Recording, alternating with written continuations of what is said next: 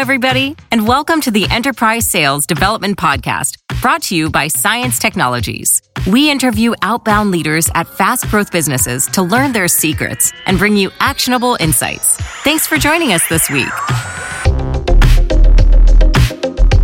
Hello, everybody, and welcome to Enterprise Sales Development. I'm Eric Quanstrom, the CMO CIENCE. Today's episode is a fun, fun one. We've got best-selling author Stu Heinecke, and Stu has a new book out. It's actually really fantastic. It's called How to Grow Your Business Like a Weed. And we go on a really wide ranging discussion of exactly what that means, including a fascinating look at weeds and how they relate to business strategies.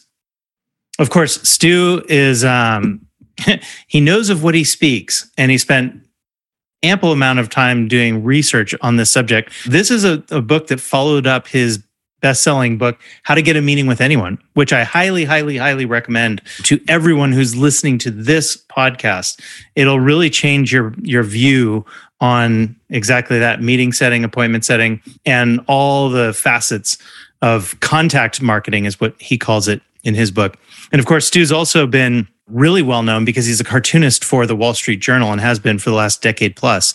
So he really comes at things from a, an angle that I personally very much appreciate.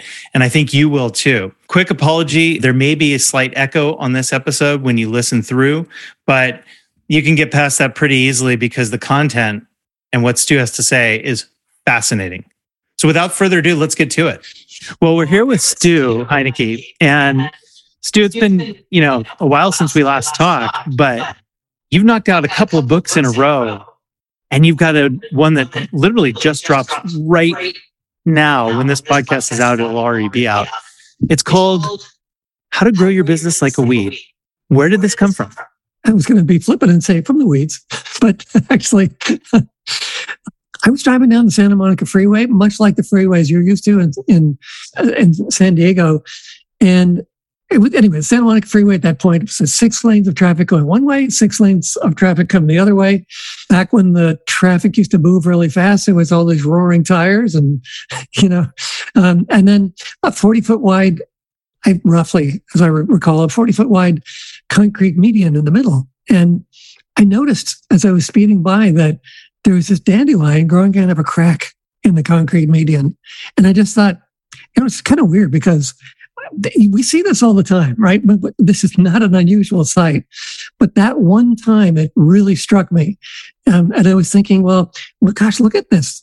It's you know, it's it's just happily running its process. You know, you can see those happy yellow flowers and the happy seed pods blowing the seeds around, kind of bouncing around in this smoggy turbulence of the from the traffic, and it looked happy doing what it was doing, and it was just you know, you could just look at it's making its living from a crack in the concrete in the middle of a freeway where no plant should take root.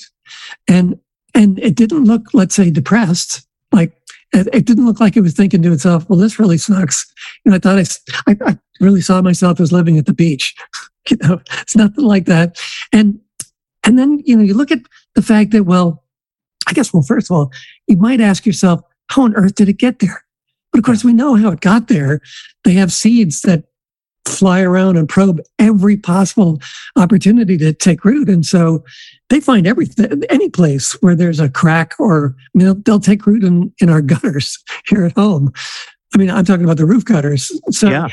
um, they probe every possible opportunity to take root, which I think is a pretty admirable trait, certainly for business. And and then finally, it was significant that it wasn't a, a I don't know, an apple tree or a petunia growing out of that crack. It was because those plants couldn't make it as a weed. Literally. They just, they don't. The thing is, weeds have this really interesting way of being. And I, and I, and it, and it set me on this whole course of discovery because I was wondering, well, what is, how, we, we all know what it means to grow like a weed, but how do they do it? what's going on there? Is there a model? And is that model something that we could apply to our business? And it turns out after all sort of from start to finish, yes, there is a model. And yes, we can apply it to our business. That's fascinating. And, and you know, the metaphor has been around forever and a day. And yet I've never heard anyone compare, you know, or do a treatise on a study of weeds relative to business. Well, you know, you know, it's I well, I haven't either, and um, and I find that actually amazing because because you know there is that expression to grow like a weed. It's known all around the world. Yeah, and it's and it's present in every culture, I think. And yet, I I, have seen nothing that that has been produced by anyone else that, that, says, "Hey, let's take a look at weeds. Let's find out what, what are they doing. What, what are they doing that might be useful to us as business people." And and so it's been fascinating to go through it. And I'd say I would say one funny thing that that come, came up as a result of all this, uh, as I was researching the book, I thought, well, this would be interesting. I should check and see if there are any quotes by famous people about weeds. You know, about weeds being you know, a metaphor for growth and something to follow or, or to, to take wisdom from. Nothing.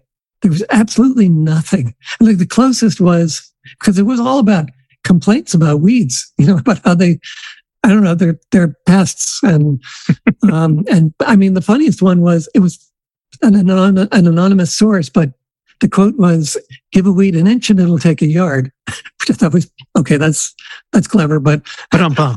yeah, but otherwise there was nothing. There just was nothing out there talking about weeds as a positive, I don't know, just as a positive model to follow for growing anything. So you felt that it was kind of incumbent upon you to take it, take the mantle, if you will, get weed positivity, if you will. Well, again, it was, you know, during that split second driving down the, the Santa Monica freeway and noticing that weed, the dandelion, I, I just thought to myself, that, that's unbelievable. All those thoughts occurred all at once. And then I thought, that's unbelievable. You know, I, I hope that because I was a much younger man then. I hope I can live up to that standard because, I mean, this weed just said, okay, I'm going to make a go of it here in this crack in the concrete in the middle of a freeway. And can I put, can I live up to that same standard in, in my career? And so I've actually been thinking about it a long, long time. And, and now I can finally call people total weeds and they'll know what I mean. so give us some of the tidbits, the highlights, some of the most fascinating things that you learned in studying weeds and comparing it to business cycles, business strategy? Sure. Well, I mean, I, um, the whole process, by the way, was um, I, I studied weeds. I've interviewed a lot of people that were, I mean, for example, weed uh, weed scientists. I, I never knew there were any, but there are weed scientists who help agriculture deal with weeds um, and botanists and, and gardeners. So that was interesting. Just what's the nature of weeds? What are they? Is it a species? I mean, obviously it isn't, but is it a special kind of plant? And I guess in a way it is, but most gardeners would say mm, it's just really a plant that we we say is out of place, and that that holds up for some weeds. But there are other weeds that are just they're they're just utterly alien and just an incredible force to deal with. So um, so that was interesting. But then also, I interviewed a lot of business personalities. So Kathy Ireland, T. Boone Pickens, and then two four-star generals, Barry McCaffrey and, and David David Petraeus, and people from the CIA, and lots and lots of, of business experts from all all from across the spectrum, all kinds of expertises. And and what I was looking for was, I, I guess again, it's do weeds have a model that that they follow, that they all follow, and and if they do, would it apply to our businesses? And and what I found was, yeah, I mean, they come in all shapes and sizes, and they and yet they all follow the same model, the same format for growth. And and I think that's amazing. And I will I will tell you that just just the experience, because obviously I own, I own a business as well, and just the experience of writing this book and and then going back through and editing it. So really, really working through the the the content. It changed the way I do business, and it is growing my business as a result. It's really interesting. They have a, an, an amazing effect on you you can see it when you i mean right now we're, as we're doing this interview weeds are in full swing so you know if you haven't mowed your lawn yet then that's for sure you're in trouble you know but you can so, see what they're doing. It's it's it's just amazing. So tell me about some of the ways you did change your business to emulate a weed. Well, I mean, one thing is weeds never do anything without an unfair advantage, right? I mean, the dandelion and the and the concrete median and I mean the crack, and versus having an, an apple tree grow there or a petunia. And and when I said earlier that they could never make it as weeds, one of the things I'm thinking of is they don't have a system in, or, or a, maybe better yet is a, a set of unfair advantages and a process behind their seeding that would allow them to to spread like that. They they just don't spread very quickly, but weeds do, and it, so one one out one obvious unfair advantage to let's say the most familiar of, of the the weeds i think to all of us the dandelion is there's no seeds they just fly everywhere. They're they just at they're they're highly highly mobile. And as a result they they just they spread everywhere. And it if i guess if you could say that gaining territory is analogous to gaining let's say market share for us mm-hmm. well then they're just masters at doing this. And and so so that's totally totally an unfair advantage. So certainly i have been paying attention to what my unfair advantages advantages are and i'm always looking to cultivate more and they can be major things for me one of them is being a being for example one of the wall street journal cartoonists that's a that has been very useful in a lot of ways um, and nobody, not many people are going to be able to match it. So that's a that's an unfair advantage.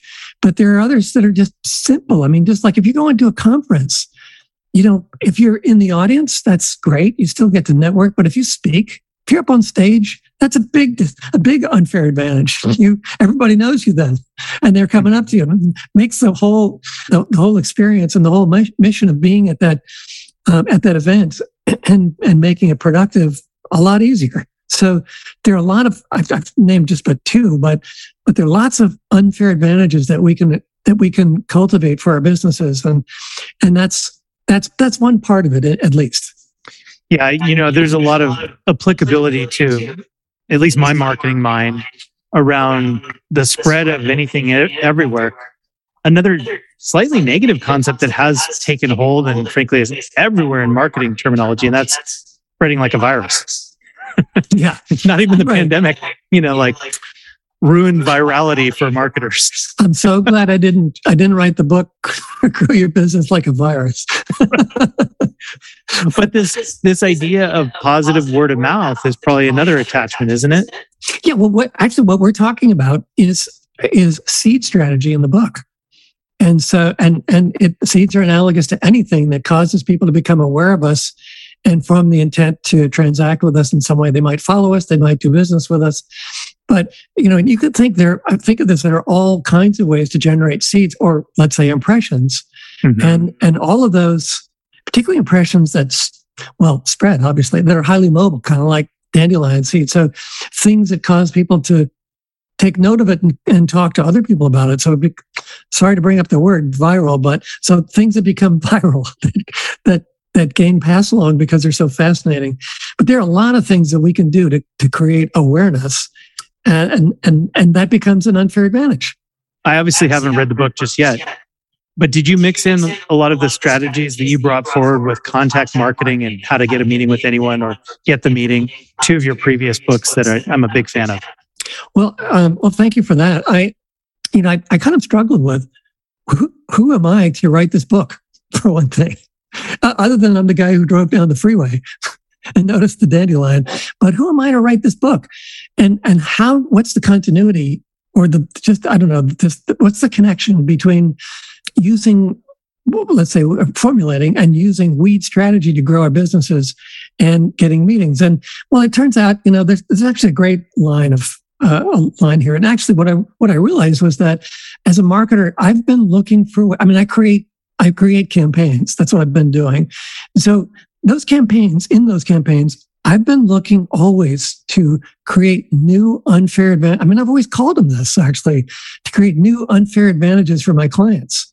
I, I did that with cartoons. I used cartoons a lot. And in when when I was creating direct mail a long, long time ago, when all, everyone else was sending out fake checks and you know all these teaser copy and so forth, I was sending out, or I should say, my clients were sending out these mailings that had a cartoon about you on the on the face of it. I don't know that that really sounds all that amazing now, but back back when I started, it was like, how did you how would you do that? Yeah. How do you how do you pull that off?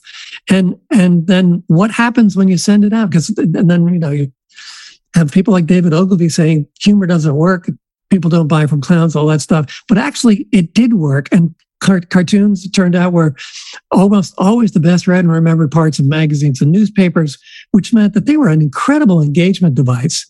And, and so when I created those campaigns, it created unfair advantages for those clients. Sorry, that's a little bit of a tangent, but I've always been creating unfair advantages. That is part of the uh, part of the weeds model. It's actually a fourth of the weeds model. So the, the entire model is they they leverage a fierce mindset. We probably need to come back to that, but a fierce mindset and unfair advantages against collective scale, and they do it according to a process that is both ancient it's really it's well honed because it's millions of years old but mm-hmm. it's also absolutely alive and and dynamic because it's also ready to change at a moment's notice so that the weed can evolve around any challenge. That changeability is a fascinating one indeed but go to the, the first point go to that fierce, the fierce really interesting word to begin with and particularly about a plant. but, yeah, right. or or a bunch of plants. But it is well. You so the thing is, it is absolutely odd to be thinking about weeds having a mindset or any plant having a mindset, but they're just they're a completely different form of life than we are. We know that they don't have brains, and and obviously, then if you don't have a brain, I guess you probably wouldn't. Well, why would you have a? How would you have a mindset? And and in their case, it's what we observe and yeah. the way that they operate and we can infer that there is a mindset or let's say the the same effect as a mindset would have in our in our world and so although they don't have brains they certainly have a collective intelligence they're kind of more like a, the borg in star trek so they, they have a collective intelligence and when we watch how they operate you know that if you mow down weeds they're going to come right back they go right back to their process and they keep running it and they, they, they're not depressed by that. you know, they're, they're not they're not pissed off. They're not depressed. They're just they don't have emotions. So right. all they do is just start again. They run a process. They run this process that, of theirs, kind of like I mean, it's, you know, it's programmed into their DNA, so they don't have to be trained. It's I, you couldn't even call it instinctive. It, they just run it. It's a process. Yeah. I mean, it's it's like a program. So they just run it. But eh, anyway, so so that mindset, I I defined it as as aggression and resilience and adaptability and urgency and persistence and ultimately optimism because they do everything well i guess it's a little bit also tied to urgency but if when we're optimistic we do things faster we do more of it we devote more time to it we get a lot more done and that's exactly the way they act they're yeah. they're just they're they're just absolutely productive in what they do, and so in that sense, if it's if we can define optimism as the the let's say the the absence of depression, they're not depressed. Right. no matter what you do to them, they just keep going as though they were they were optimistic. Yeah, that's really interesting to apply that term to you know obviously a, a plant.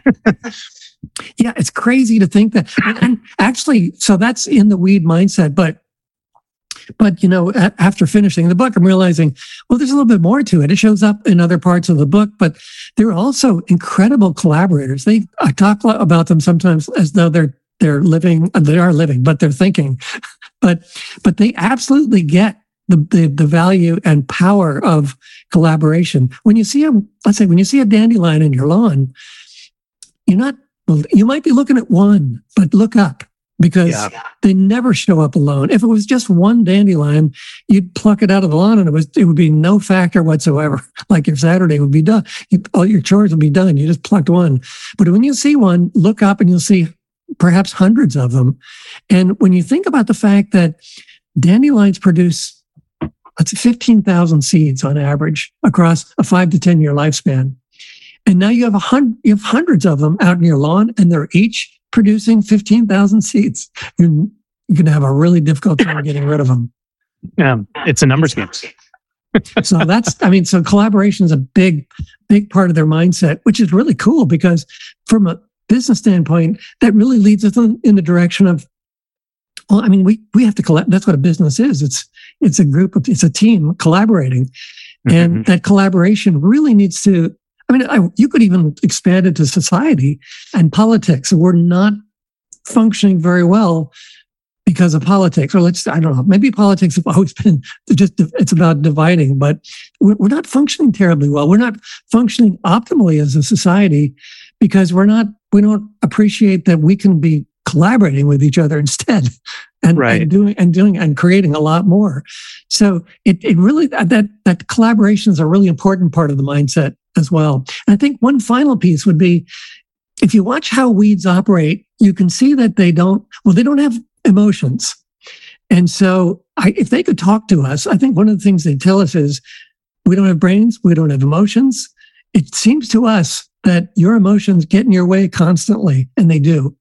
So they, and so they might say to us, if we could give you one piece of advice, we'd give you a lot, but certainly one would be deal with what is. That's it. Just deal with what is. And if you think about it, it's like, it's like that stock market advice, buy low, sell high. It sounds really obvious. It sounds really easy. And it's, and in practice, it's absolutely difficult to do. I mean, it's so hard to do because you're, you know, because you don't want to sell your stocks when, the, when they're going up you want to hold on to them because they're going to go up some more, you figure. But at right. some point, they stop that. And the smart money gets out before that happens. And that's selling high.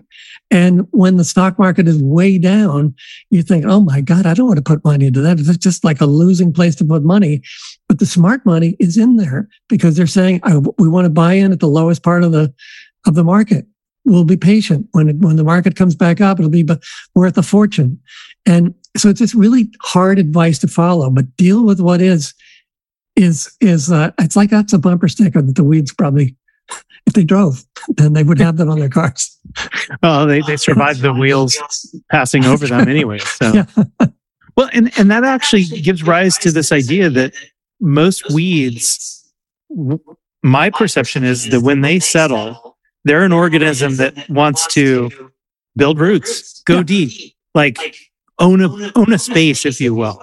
Yes, um, they do. Uh, so, couple couple thoughts come to mind about that. One is they land wherever they land. You know, that one dandelion landed in the middle of a freeway, in a crack in in the concrete, and and I've seen I've seen them grow out of in places where there isn't even soil.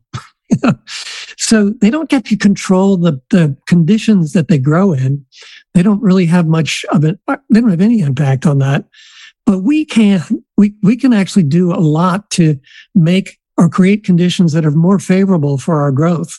Mm-hmm. And that's that's kind of a that's actually soil strategy in the weeds model. Studying this organism that just is arguably more adaptable than other relevant organisms in that given space. You know, like your your point, you can't grow vegetables, you can't grow roses. You can't grow like geraniums in the middle of a freeway intersection. Just doesn't work. Yeah. Um, and well, you couldn't grow weeds there. If it was the intersection, you couldn't grow weeds there either.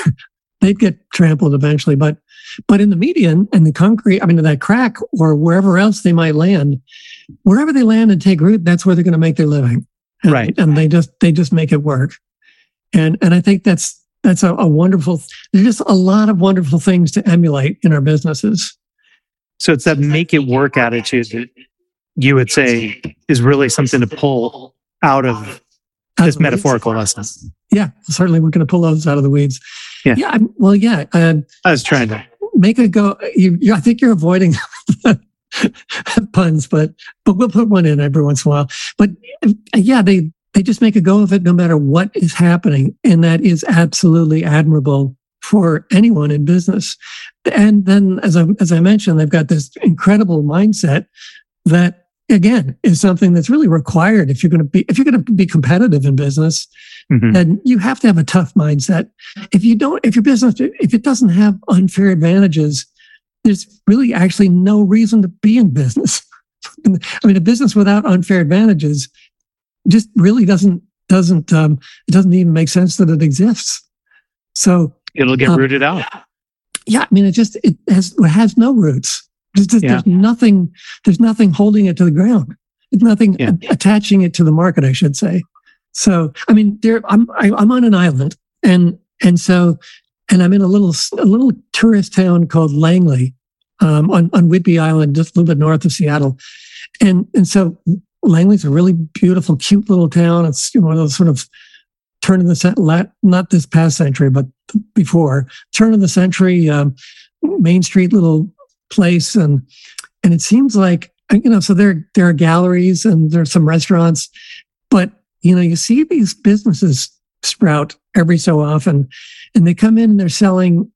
Well, if they're selling curios, I guess the, the, the tourists might buy them. Other than if they're not coming in the winter time, if they're only coming in the summertime, let's say, not a really good business. You yeah. know, that's an unfair advantage or disadvantage, I should say. But the ones that are selling something like, well, curios would be a good example, but also they're selling, let's say, I don't know, scented soaps and incense, something like that. There's really, I, I, guess some people like scented soaps and, and incense, but there really is no reason for that business to exist. And as soon as there is any disruption in the marketplace, it's gone. And you see these you see a lot of turnover of those shops yeah. just in our little village but there's just there's nothing there are no roots down. There's nothing holding it to the market. Well switching gears a little bit your your past books really i think treatises on it's everything in the title how to get a meeting with anyone get the meeting you know kind of prospecting bibles if you will for folks that are looking to start conversations or to translate here how do I spread? How do I spread ideas, awareness, familiarity, and then ultimately get the customers that I want to find my business so I could settle into that median and, and build my own form of roots? Yeah. Well, so getting meetings is the, the two books are about getting meetings with anyone or how to get a meeting with anyone. And what I describe in those books is are these methods that I called contact marketing. We had to call it something. So yeah. it's contact marketing, but but these methods for reaching out in some, let's say, effective ways, but often some pretty pretty novel ways to break through to people that could change everything about the scale of your business or your career. And and so, what are those? But and actually, uh, before I ask that question, if you bring something like, let's say, I, I use cartoons in that mission, and the cartoons get a lot of attention, and when when I send them, if if we're if it's if we're sending it to someone that has a, an executive assistant, then I'm always asking the, the client's reps to call ahead and say, "Hi, I'm so and so, and I'm calling because I'm sending a print of a cartoon by one of the Wall Street Journal cartoonists, and it's about your boss." Well, that usually gets uh, the assistant saying, "Wait, what? Really? that's that's cool."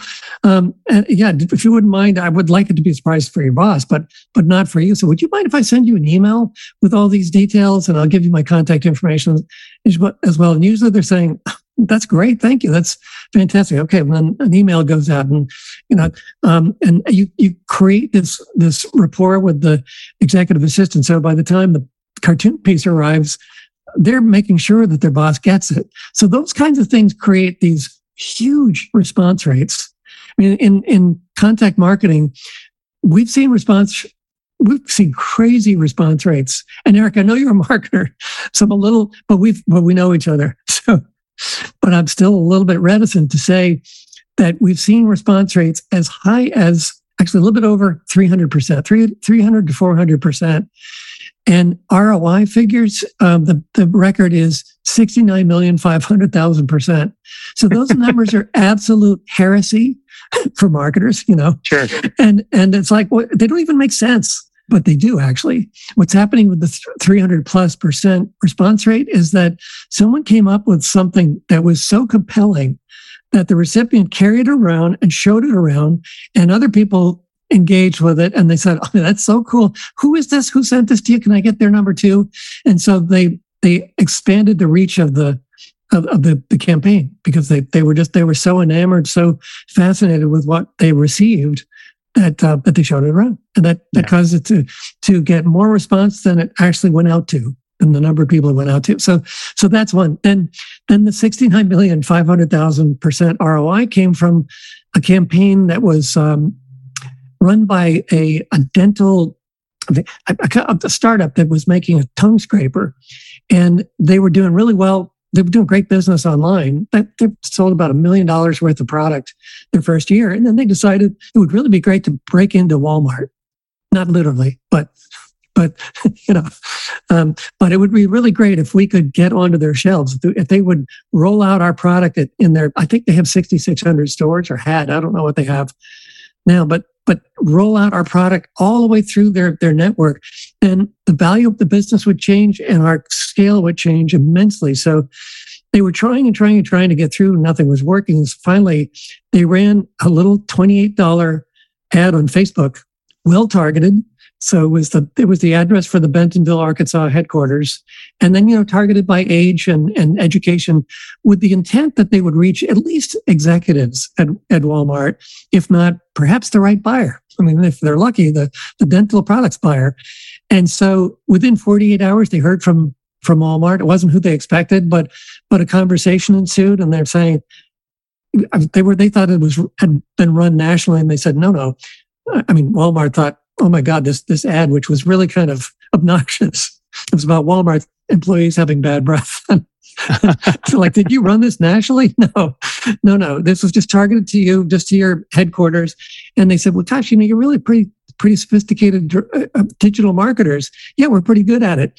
Um, well, you know what? And then the next thing they know, they're introduced to the dental products buyer, and they buy a million and a half dollars worth of product the first first time out. But you know, when, when I interviewed the, the CEO, uh, I said, "Okay, so you just broke into Walmart." and and now you're being you can be rolled out in Walmart. What did that do to the value of your business or of the business? Do you think? So that's where where we get um, part of what, how we get to a $20 million result from a $28 contact ad. So, right. you know, the, all of those things, though, uh, ultimately we can bring this back to weeds again, the realm of weeds, which is these were unfair advantages. And that's what I create for clients in, in my contact campaigns. Um, you know, with the cartoon pieces, for example, are these unfair advantages to help them break through to the people who can change the scale of their of their business. And uh, yeah, so th- that's how it fits. Do you think that a lot of people don't take advantage of, of their unfair advantages? Is it a lack of creativity? I think people realize that they have some. I don't think they realize all of the unfair advantages they have. And I don't think that they, they probably don't, a lot of people probably don't think that they have the power to create new ones or gather up more. Well, I would say cultivate more, really. But they don't, they don't realize that um, I think also they, I don't think they realize that, that that's actually a key component of being in business successfully. And not only that, but, but, but, um, I mean, if you're going to be successful in business, what that means is you're gathering up uh, uh, market share. So you have to gather that from somewhere. That would be mm-hmm. other businesses. And, right. and so you got to be very, very competitive. That's why you need unfair advantages. The, by that, what I mean are advantages that your competitors will have a very, very difficult time matching. It's not really that they're unfair. They'll, they'll think they're unfair, but otherwise they're just they're just competitive advantages, but they're kind of unbeatable competitive advantages, impregnable. So, um, so, and we just we need those. That needs to be part of our strategy if we're going around competing in any market uh, and and competing to pick up market share. But you know, I got to say, what's fascinating to me, especially about the two stories, you know, penetrating Walmart with bad breath and with with the cartoons, really, what you're leading with isn't the business and its unfair advantages. It's more the person that you're talking to and something that's relevant to them.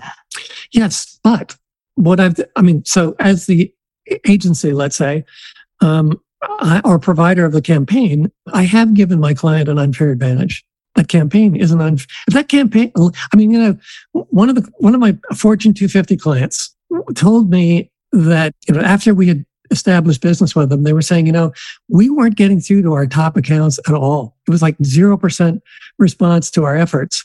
Mm-hmm. And I know then that after well, actually, they also shared this is during lunch one one day. They said, but you know, you're your big board campaign is is help, helping us get through to about 75% of the people that we're reaching out to. These are their top accounts. So they're getting they're, they're penetrate it's helping them penetrate uh, 75% or more of their of their accounts and also to produce a 50% meeting rate. Well, those numbers I don't know I don't know what they sound like. They're off the charts really.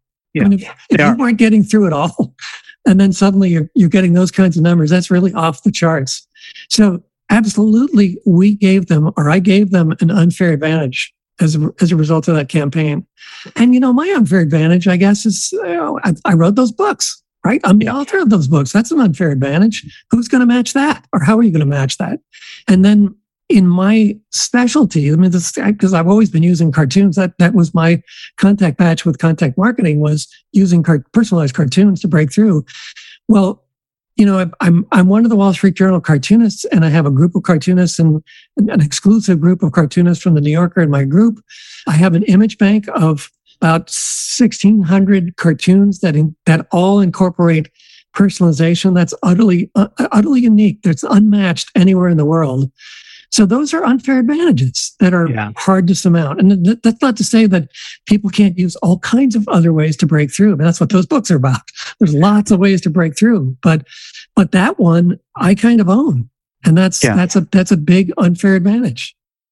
Well, and, and this ties back, at least in my brain, to the creativity that you bring to the table in getting a hold of somebody else because you are leading with personalization or something that would be relevant to the person or the people that you're reaching out to. And that's at the center of these astoundingly successful campaigns. Yeah. Yeah. That, that's still, that's still, you're right. I'm, I mean, what we're doing, here's what we're doing. We're creating value. I mean, we, we're not going to just do it by sending them a funny cartoon about, I don't, anything, I don't know, right. a queen or something, but it's about them. It's very, very t- tightly targeted to them. And, and I would say all of contact marketing needs to be tightly targeted to the to the targets to the target prospects or you're not going to get through but it's tightly targeted to them and then it's done in a way that i mean with a twist i, I like a gag i'm just kind of like like a cartoon gag is a it's truth told with a twist you know That, so it's it's they still have to have a twist to them. And when they do when they're audacious and they're they're clever and um, and and memorable then it causes the person on the receiving end to say i love the way you think. This is unbelievable. I mean this yeah. is incredible and so you don't have to be a cartoonist to do that. That was just one of one device I used, but or one device that's been used. But because there was there's a great story about a CEO. I can't I can't reveal his name, but he was one of he's not with us anymore. He was one of the most famous CEOs ever in our lifetimes, I should say, ever. And if you remember um, Forrest Gump, he works for a certain fruit company. Ah. Yeah. He was the CEO.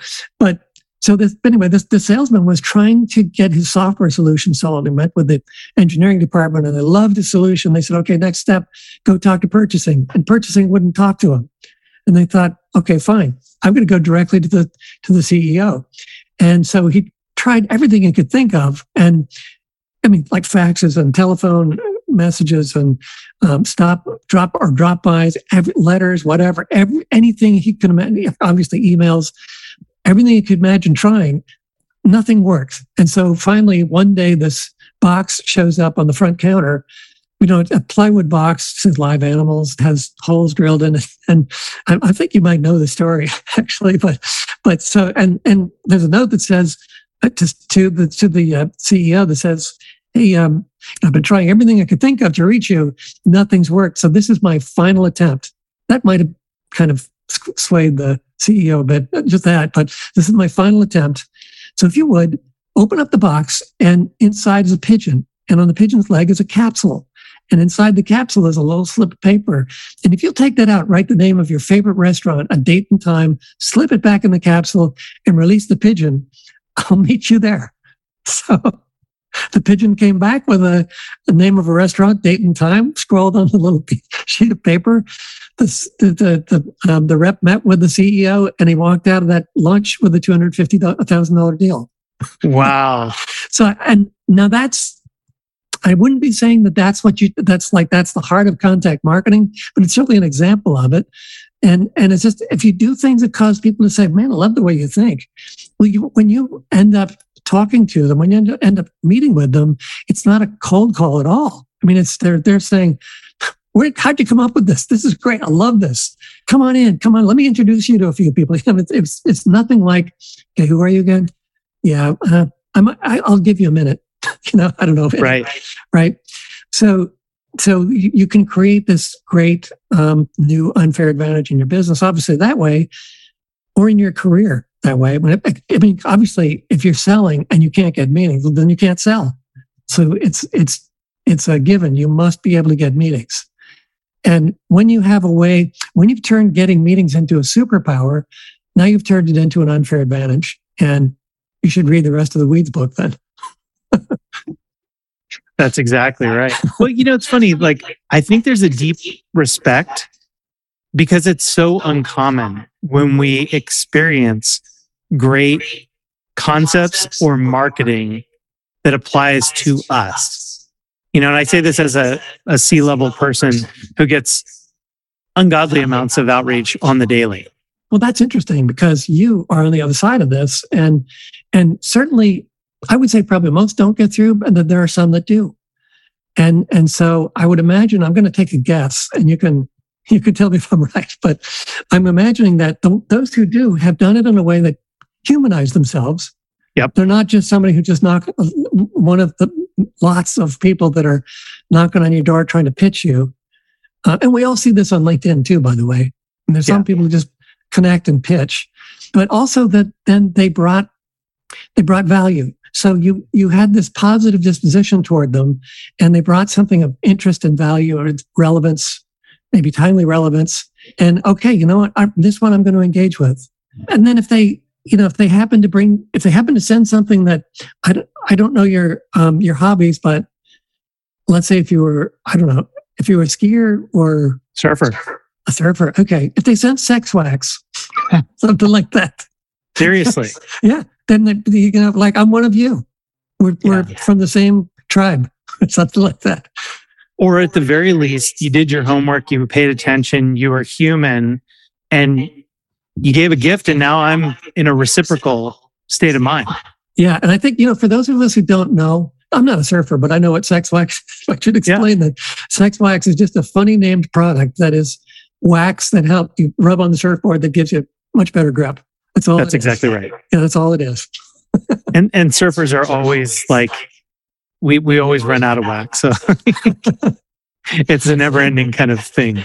Yeah, I mean, it would be you know a little note saying next time you go out, hope you enjoy this and uh, take some pictures. I don't know something somehow to relate to this on a human level. I think that's that's really probably.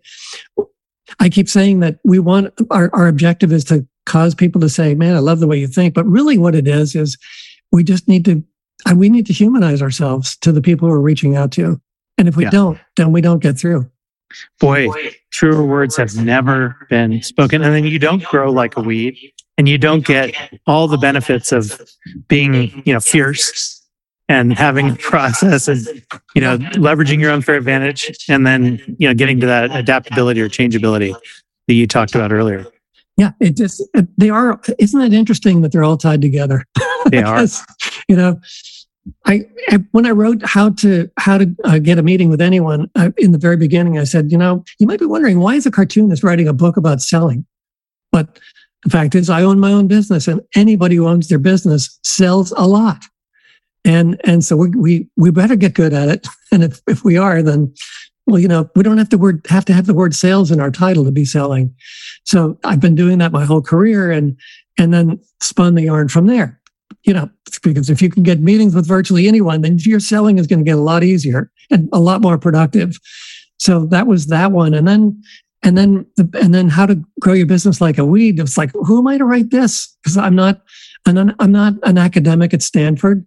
Know, I'm thinking of Jim Collins, you know, or, or at um. So that would be Mauborgne and I can't remember Kim and, and Mauborgne, I think, the, the authors of Blue Ocean Strategy. I mean, that's not who I am. So why am I writing a book about about growth? But the thing is, I'm this is going to be a crazy tie or lash up. But as a cartoonist, we know what my job is as a cartoonist. It's to point out the truth. Yeah. You know, it's to, it's to give insights that you get right away. If you laugh, you're going, that's why when we laugh at things, that we find funny. We're, before we can even catch our breath, we're saying, oh God, that's so true. So I've been after those things that are that are so true, and um, and you can express them in a cartoon, obviously, but you better also be doing that. If you're writing a book, that better be true as well. So uh, so that has always been my quest, and that quest about about weeds and about whether they whether they have a model. And if they do, what is it? And can it apply to our businesses? And has it been applied to businesses? And have, have other people in business applied it and used it and, and grown as a result? And, you know, it was just, it was so cool to talk to people like, let's say, Kathy Ireland, who some of us will recognize or remember from, from SI, right? but but others will um, others will know her from the branding that she's been doing the last I don't know 20 or 30 years. I mean, she's a, I think she's, she's a, billionaire, not a centimillionaire. Yeah. She's, she's, yeah, absolutely. And, and, and she's just, oh my God, she's one of the smartest people I've ever spoken to. And, and she was telling me, you know, I've always felt like a weed my whole life. cool. but, um, but then, you know, she gave a great quote. And one of the things I'm really proud of is those quotes. I mentioned that, I think I mentioned that I was researching and, and I was looking for positive quotes about weeds, and there weren't any. I mean, it was always these rants about quote. I mean, about weeds being pests by famous people, and yeah. so not useful for the book. So, so as I was doing interviews, I was asking everyone, "Hey, now that we've spoken about weeds as a positive, you know, m- metaphor for growth, what did, did you have any sort of quick thought that comes to mind about weeds and growth and business?" And Kathy's was probably the best. So hers was that that weeds grow faster than any business. It's in their DNA. And that's now on the cover of the book. So yeah, they, it just it's been amazing to talk to people and, and find out how much they've either felt like felt the same way about about weeds that yeah, you know, there's something about weeds. I, I admire them. I see what they're doing. I hope my business lives up to this, to, to their example, because they're just relentless. They don't stop and and they they they do they're always willing to do more work, should we say, than yeah. than the, the other plants around them, which means that they get they're the ones that gather up all the turf. They also seem very, to coin a uh, word from Nassim Taleb, very anti-fragile, which um, is another yeah. business. Like if you contain that as part of your business, you are in a really good place. Well, I would say I would say resilient and adaptable uh, also covers that. But in the weeds model, there's also the weeds model is eight levels of strategy to create unfair advantages. So, so one of those levels is is thorn strategy. And so, mm. you know, some of these weeds are not fragile at all. Man, I'm, I'm telling you, I have blackberries in my backyard that I've been. It's just I'm gonna I'm gonna battle with them the whole time I live in this house, and and um and you know they come out bearing their fangs. Yeah, you know those those those thorns. And they so there are a lot of a lot of ways that plants will protect their turf not just gain turf uh, and spread but but they also protect their turf. And it's just all, all in all when you look at what weeds are up to you just you can't help but change the way you do business and grow your business. But that's actually what's been happening to me as i've been writing the book. I love it. I love it. Stu this has been one heck of a discussion. I don't even know where the, the time went for folks, in addition to picking up your new book, you can get it on Amazon or anywhere else you buy books. How do people get in touch with you? Well, they can visit my author site. So if you know how to spell my name, I'll spell it for you real quickly. But Stu Heinecke, S T U H E I N E C K E dot com. So if you come to my author site, that's my author site. First of all, there's an offer for the first two chapters for free. Come and sign up. Be get onto my list because there are a lot of other things, a lot of great benefits to that. So visit my author site. By the way, if you can, is is this on? Are we keeping the video? Are people seeing this, or are they? Yeah, yeah. we'll we'll put it um, clips up to YouTube. If you want, oh, I love it. chief weed officer. if you want to get a chief weed officer t-shirt, you can also get those at, at stuheinecke.com. and and then otherwise, please connect with me on LinkedIn because and and and mention that you that you saw this that you saw me on, on CIENCE, on the CIENCE podcast with Eric, because that then I'm absolutely going to be thrilled to, to connect with you. So that those would be the two best ways. I love it. Stu, you're so gracious. Thank you so much for your time. Thank you so much for having me. You bet.